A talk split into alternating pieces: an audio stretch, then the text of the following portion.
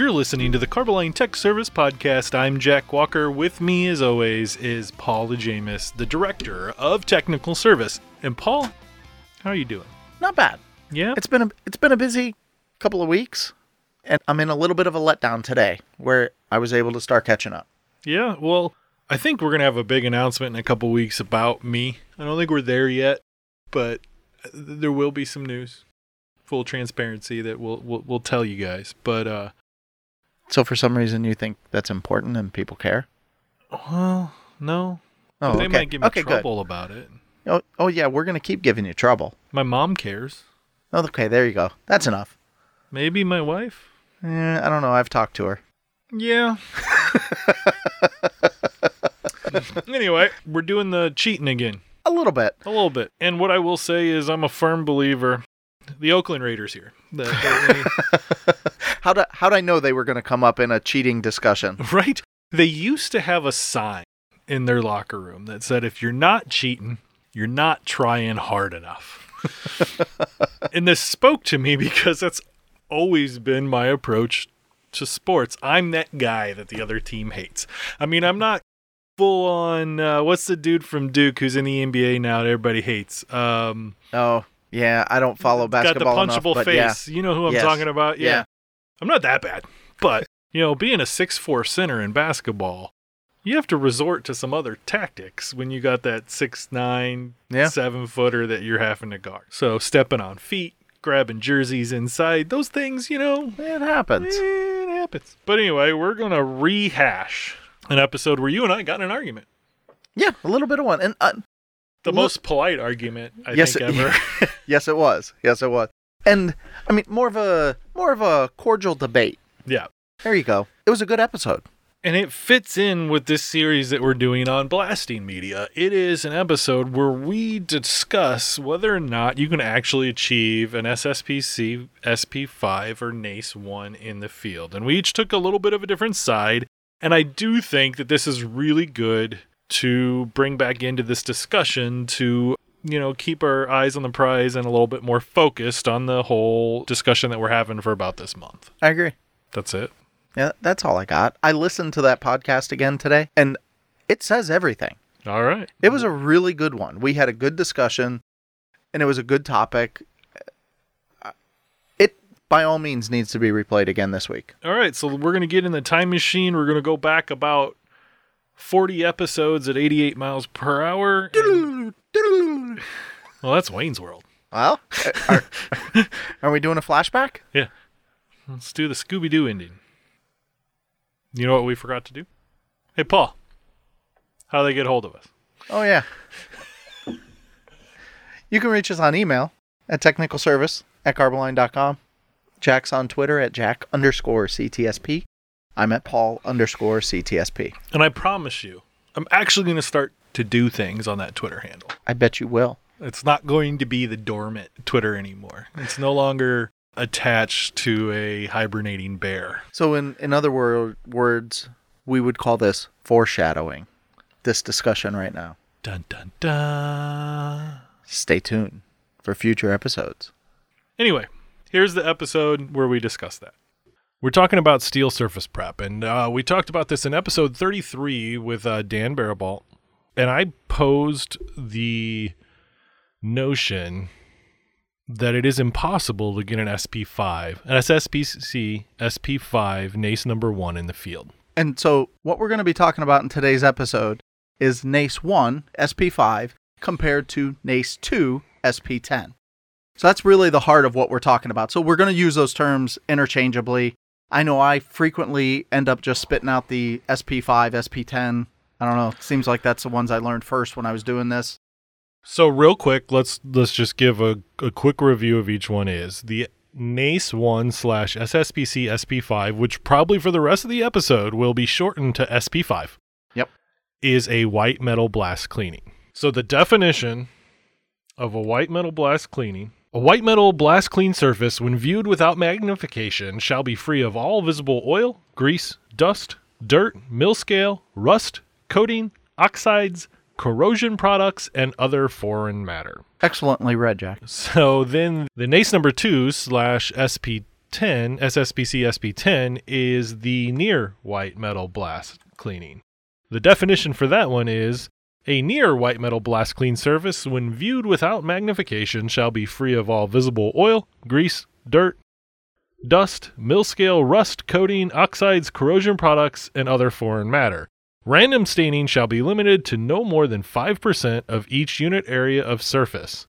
There was the key. Yep. In parentheses, define that unit area as 3 inch by 3 inch. And here's the main difference when we get between SP5 and SP10. SP10 may consist of light shadows, streaks, or minor discolorations caused by stains of rust, stains of mill scale, and stains of previously applied coating. Now, both of these standards reference the NACE and SP and SSPC Viz 1. The Viz 1 we talked about it in episode 33. It is the visual standard and it's just a pictorial standard of the different surface cleanliness methods. So you start with a rust grade A, B, C, and D, and then it gives you a picture of all the different, you know, SP5, SP10, SP6, SP7, gives you a picture of what that'll look like based off the initial rust grade. The key is the Viz 1 standard is the dry abrasive blast pictorials. Correct. So it doesn't cover the water jetting standards, but it covers all of the dry abrasive blast. So with the the Viz one, you're going to use that in the field to help determine. You know, you you evaluate your steel before you blast, and you evaluate it afterwards using this pictorial standard to help you determine if you've reached your cleanliness. So hopefully, you're going to get done. You're going to abrasive blast an area, put this picture next to it, and the inspector and the guy doing the blasting and the owner and anybody involved, the painter, everybody's going to look at it and go, "Yep, I agree." And you're going to go around, you're going to spot check all the different areas. It gives you some methods and some recommendations to, of some areas to check. Make sure that you get in those hard to reach areas and you compare this comparator to how does that steel look. All right, so now let's get into the nitty gritty here. So my contention is is that you never get a five in the field. That you only can get a five when you start with a rust grade of A, which is fresh, hot rolled steel, no rust on it, clean as can be. Now, keep in mind, although that is Jack's opinion, the visual standard says differently. Correct. But here's where my argument rests. The wording in the written standard is very specific to say that the written standard trumps the visual standard. That if there's any debate, that the wording in the written standard is what should be followed. And for SSPC 5, SP5, what it says here, and this is very important in my argument, is that it shall be free of all visible oil, grease, dust, dirt, mill scale, rust, coating, oxide, corrosion products, and other foreign matter. It does not allow for any staining. Okay? And here's where we go into the definition of SP10. Okay? The definition of SP10 allows for 5% of each unit area, which the unit area is really big. It's nine square inches, three inches by three inches. Okay? And it allows for staining and it defines the staining as light shadows, slight streaks, minor discolorations caused by stains of rust, stains of mill scale, and stains of previously applied coating. So I argue when you look at the visual Viz 1 and you look at anything that has more rust than rust grade A, so you start with rust grade B, C, or D, that picture that says SSPC SP5 and what it looks like has minor discolorations caused by stains of rust. Well, SP5 in the written definition doesn't allow for that. However, when you look at the visual standard, there it is right there calling it an SP5. Now, one reason this is important, I think this is why the whole conversation started, is back in the day when you were lining a tank, it required an SSPC SP5 NACE 1. Now, keeping in mind too, a lot of that reason was we were applying very thin coatings back in those days. Sure. There was a lot of stuff that I mean, some of them were were 25 and 30% solids products that you started off by diluting 10%.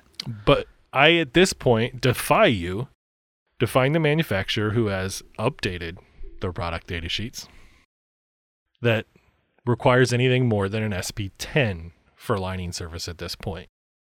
And my theory is that that is due to the fact that unless you are in a shop and have rust grade A, you aren't getting a 5. Now, Paul, I'll I'll step off my soapbox, let you get on yours. Hey, Jack, you know what? What? Part of Carboline's going on the road again. Again? Yeah, this time they are going to Chicago. We're going to be at WEFTEC 2019, which is in Chicago this year. It's the 92nd annual Water Environment Federation conference. So we're going to be in booth 4305, and that's September 23rd through 25th. And uh, you know, Chicago's a great town, except for that uh, baseball team uh, that uh, with a youthful animal. Yeah, but that's okay. As of right now, they're in second place. Second place. All right, but this commercial runs for a whole month, so we'll just have to see. Yeah, we'll see where they go. Anyway, uh, so while you when you stop by at WEFTEC, make sure that you come and ask about the Carbomastic 615. Carbomastic 615 is a phenalkamine epoxy. It does really good applying to damp surfaces. Make sure you ask them. See you there. So, I have been of the opinion that even though the written standard says the written standard trumps the visual, what is written is not a good portrayal of what happens in the field. And when you're out in the field, the visual standard rules. Nobody ends up going back to the written one and saying, the written describes something, even though this picture looks differently. Are you saying painters don't know how to read? No, no, no, no, no. I, I am saying if given the opportunity, they would rather have a picture. This is part of what we get to is you've got these scenarios where you're inside of a tank and I'll agree with Jack, in the field it becomes much more difficult to get these levels of cleanliness because you're in a dark space, you don't have good lighting, you can't you don't have good visual, and once you start blasting, you can't see your hand in front of your face which is why I think in any rust grade condition, when the blaster is blasting the surface, he is going to be at or very, very close to an SP5 in most scenarios if they're doing it well. And the big difference is going to come down to there's going to be a spot. If you keep moving your three inch by three inch Sure. viewer around, you're going to find a spot where they probably missed it totally. Well- but the spots that they got are going to visually look like the visual standard, which I agree. The visual standard for a surf a rust grade C done to an abrasive blast of 5 does not look like it is free of staining. So what you're saying is if they're trying to achieve a 10 just by the nature of the process, they're going to achieve a 5. Yes. And I could see that point. But my argument is is the written standard trumps all per the written standard and the visual standards actually disagrees with the written standard. We can agree on that point. Oh yeah, we do agree on that point. The- The the visual standard does not give a visual pictorial of what the written standard says. correct. Anything other than rust grade A. So if you're following along, I say a 5 is impossible to achieve. And Paul says if you're shooting for a 10, you're going to get a 5. And what this exercise has proven is that if you think about something long and hard enough, and you overread and overanalyze the written word, and you overread and you overanalyze the pictorial standard, you can draw multiple conclusions. This doesn't mean that either Paul or I are wrong. Somebody at SSPC or NACE might say that we're both wrong.